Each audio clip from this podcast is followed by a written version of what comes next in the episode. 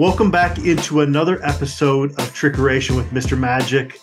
Adam Munsterteiger, the publisher of BuffStampede.com on the 24 7 Sports Network, joined by CU legend Darian Hagan. Coach, uh, we've heard about the story of how Nebraska tried to recruit you out there and right. what Coach Max said to you and your family to, to, to get you in Boulder. right. Be, being from Los Angeles, I'm curious though, was USC involved in your recruitment at all? Yes, they were uh, early on. Um, the thing about me when I was getting recruited um, by, you know, I got recruited by pretty much everybody in the country, but uh, UCLA, USC, and I made it quite clear from the onset that I was not staying in California to go to college. So, you know, they still they still try to recruit me, but you know, once I start giving them the, the Heisman stiff arm, they they they they stopped. But they they did try to. Was that your mom's decision or your decision that you wanted to get out of Los Angeles for college? It was it was kind of both of ours. Um, my mom would always say, you know, it's a big old world out there. You need to see some different things and experience some different things. And I agreed with her. And, I, you know, I, I knew that, you know, being in Southern California, I was going to be around the same people that I grew up with, you know, the same people that I hung out with, you know, you know, still gonna have the gang violence and all those things. And I, I wanted, I, I wanted no part of that. I wanted to go to college and be a be a student athlete and have no no interference. How much of a, a homesickness period did you have to go through when you got out to Colorado? I was homesick for about six months. And that was because, you know, other than going on vacations to, you know, we we would drive every summer from Los Angeles to Kansas, spend and spend time with our family in Kansas and Wichita. And then we would go to Oklahoma and in El Reno and spend time with family there and go back, you know, drive back to LA. Uh, so other than that, that was the only time I ever, you know, went away from home. Um, you know, and, and when I got here to Colorado, you know, I, even though I knew a lot of the teammates and we were, you know, I was cool with everybody, I was still homesick because, you know, when you when you leave something that you're a part of on a daily basis, especially for 18 years, you know, it's kind of hard to get it out of your system, you know, and um, yeah, I was four string, you know, for a little bit. And, you know, I constantly, you know, kept getting getting better, but I, you know, I was I was uh, at at a point where I was talking to myself like, why did I do that? Why did I leave California and why did I, you know, leave my family and and then my mom and my aunt told me, hey, you need to, you know, it's, it's it, you need to grow up, you know, be a man. You know, there's nothing nothing to worry about. You, you get out of your system in, in a few. And they were right. You know, once once our football season started, you know, uh, well in the spring, you know, I was I was, you know, go. I went home for spring break and um, we had to leave again, and you know, I was I was I was you know homesick again. But at the same time, you know, I was uh, pretty much told that I was going to be the starting quarterback. So I knew right then and there that I, I couldn't be couldn't be homesick anymore. It's time to grow up and be a man but now Colorado's your home, long time home, so it, it all yes. worked out. Uh, it did. Obviously, I'm asking here, you. I came here with hair, and now I have none. well, likewise, likewise. Colorado has never beaten the Trojans on the football field. 0 and 16 all time, but you've been on the sidelines for some close matchups with the Trojans. You guys had a 31 21 lead against USC in 2019. Steven Montez was dealing it that day. And then he got hit out of bounds. For some reason, they didn't call it. It was one of the worst no calls I've had covering this program. Right. And he soldiered through. He came back in the game, but he just was not the same after that hit. And right. the U- USC comes storming back in that game. In 2016, the play that stands out to me is Bryce Bobo with the fake uh, the fake play where he throws the pass down to Phillip Lindsay. You guys lose that game by just four points, and then the year before in 2015, you guys are up 17-3 against USC when Sefo Liufau suffers the Lisfranc foot injury, and then the Trojans come back. Do, do you remember anything about any of those games? Did you ever feel like, okay, we're actually going to get one against USC in any of those games? Absolutely. You know, when when Steven, you know, they didn't get the, you know, they didn't call the the out of bounds hit on him. You know, uh, I thought that when he when he came back, he got he was a little gun shy. You know, um, and for a quarterback, when that happens, you know, you pretty much, you know, you're gonna be, you know, ineffective, and that's exactly what happened. But I've every time we play USC, I have a chip on my shoulder because I'm from California and the fact that we have never beaten USC is an added, you know, chip. And you know, to be in close games in the in the games that you mentioned and not be able to pull them out, those were downers. Those those were, you know, ones where that you you know you like non-belief because we we should have won those games, you know, and you know USC has great players, they have great coaches, you know, but those games that you just mentioned, we had our shots and we didn't take advantage of it. Obviously, 42 to 6 wasn't the result the, the current Buffaloes wanted uh, coming out of Eugene, but they're mm-hmm. still three and one. What have been kind of your overall impressions through four games of the Coach Prime era?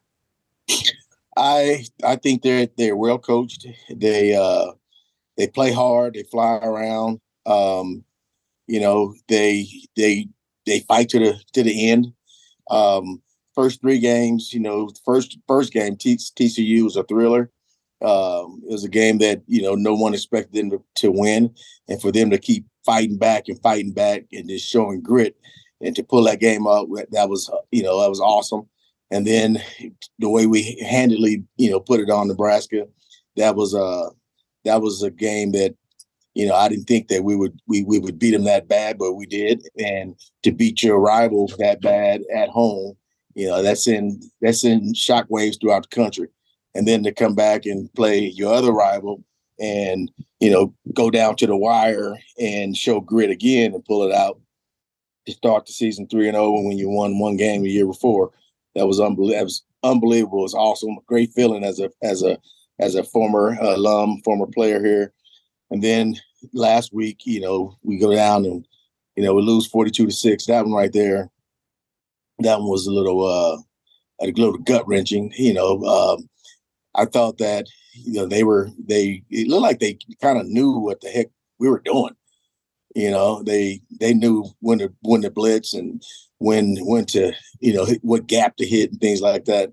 You know, but I also thought that you know when when you don't have a a solid running game that you can lean on, and you you're forced to you know pass a lot, then defense is gonna pin their ears back and they gonna stick, they gonna hunt, and that's what they did.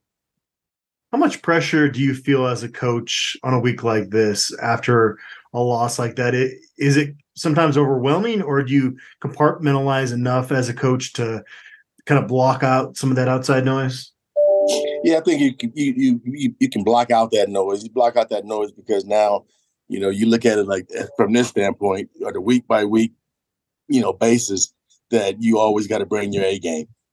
You know, and that's what you tell you guys. Hey, we didn't play, we didn't play up to expectations. You know, the, the last game, but this game here, you know, we play up to expectations. We have a chance.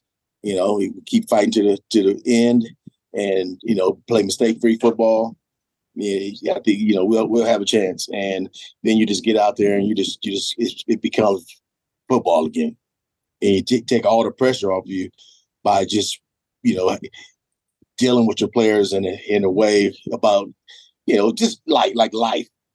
You know, it's it's it's it's, it's a game. It's a game we love. It's a game we play, but at the same time, you can't let one game ruin the rest. You know, a good thing. So you take one game at a time, and and that's how that's how you live it. We have amazing brains and instincts, but sometimes it's a situation where I would feel as a coach, you're coaching X's and O's, but after a loss like that, you're kind of coaching the human condition a little bit too, right? In the sense that maybe leading up to that Oregon game, you never felt that any of this love was like being absorbed by the players. But now you have a loss like that, you, probably have to you can probably focus more on the X's and O's after a loss like that, right? And get more yeah. buy-in just because guys don't want to have that feeling again. Absolutely. You know, I think that it's a that's a double side double a double sided coin because on the flip side, you know, because you know when you're winning, everything's good, and everything is working, and you believe in every concept, and you believe in the process. And then when you lose, then you you know you you, you kind of like doubt yourself or doubt the process, and then you go into that next game if you don't if you if you if you're not really bought in and you know it, it's me and my brother mentality then you know it can lead to another loss. And then once you get back to back losses then you start pointing fingers.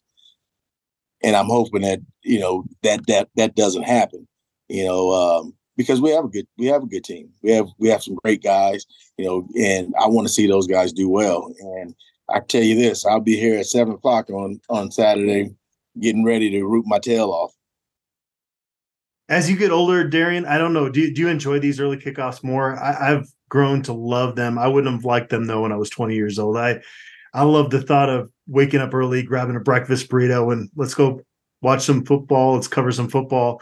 Uh, how, how do you feel about these 10 a.m. kickoffs? Well, when I was in school here, and that was a long time ago. When I was in school here, all our games were early. And so I got kind of used to it. So when we start having games, you know, late at night and you know midday, that kind of take away your Saturday because you think about it as a college kid, you know, you still want to go and have a, a, weekend. So you get that mm-hmm. Saturday, you know, early, and then you can still go hang out with your friends. You can go party, hang out with your girlfriend, do whatever you want to do because you still got the rest of the day. You know, but as a as I got older, you know, I I I get up early every day anyway to get to work. So, so a ten o'clock game is nothing new to me because it's it's already it's already what we do on a daily basis anyway. So I like I same way. I like to you know get the game out of the way and be able to sit back and watch TV, watch more games, and just relax. You know, that's that's what I like about it. Caleb Williams already owns a Heisman Trophy. He's among amongst the most savvy quarterbacks I've ever covered. Does he remind you of anybody, any quarterbacks, or is he kind of a unique type of quarterback? Uh, when he when he run when he's running around in the pocket and scrambling and looking downfield, I kind of like get envy of him because that's what I used to do.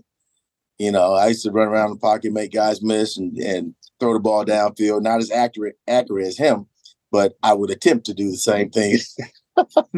but he's a he's a tremendous a- athlete, and he does. He reminds me of, uh, of, a little bit of myself, and probably I would say uh, a big a, a, bigger arm and more accurate and than um, Vince Young as well. Who are the best quarterbacks you went against during your playing career that, that really stand out when you think about quarterback play and, and think about your time on on the turf? Uh, I would say I would have two that come to my mind right away. And both of those guys played a long time in the NFL. It'd be Jeff George from Illinois and Mark uh, Brunell from the University of Washington. I thought okay. both of them were really, really good football players and really competitive. You know, I played against Mark in uh, on the same team actually in high school in an All Star game, you know, so we had me, uh, Mark Brunell, Ty Marinovich, and uh, I forget the other guy's name, but we had he went to he wound up going to UC, UCLA. So we had four quarterbacks, and I I hurt my knee in warmups. I tripped on a on a uh, on a sprinkler head that popped up. Oh goodness! And, yeah, and and uh, Ty Marinovich he played, and I forget the other guy's name. Jimmy Bond, was the name. And uh, so those two wind up playing the, the, the majority of the game. And Mark Brunell, he couldn't get on the field because you know he those other guys were rated higher than him. They they they you know so they got they got all the all the playing time. So Mark wound up being an all star punter that game. so, but I would say I would say Jeff George and, and Mark Brunell for sure. What are your plans on Saturday for the the big USC game? Well, I plan on getting here, you know, seven o'clock. Like I said, getting here seven o'clock in the morning. You know, uh, going to the Alumni C Club tent you know, hanging out with with some of the alums, you know, welcoming guys back that I coached. You know, it's a lot of guys going to be here, so I, I welcome those guys back. And then I would go to my seats, watch Ralphie run, and then I'll go up to the president's box, shake some hands, kiss some babies, and then go into the alumni C club uh, box and watch the rest of the game. There's no win on the schedule that would be sweeter than if it happened Saturday, right? Absolutely. We can if we can beat USC for the first time, you know, uh, and wind up with the same record, you know, you know, four and one. Those guys be four and one. Um, you know, that'd be that'd be awesome, and it'd be a chance for us to ruin his Heisman campaign. You know, uh, be a chance to let Brenden Rice understand that he never should have left when he when he's running around out there on Saturday. But if we can beat those guys, that that'd be a that'd be a, a nice feather for uh, Coach Prime putting his hat. Awesome. Coach Hagan, I always appreciate you for taking the time out to join us. It was good to reminisce about a few things. I'm glad we kind of got the backstory of why you didn't end up at USC. And we're all fortunate that you and your mother had plans for you to leave the state for college because we love having you here. Uh, thanks again. Thank you. I appreciate you, Adam. And thanks everybody out there for tuning in.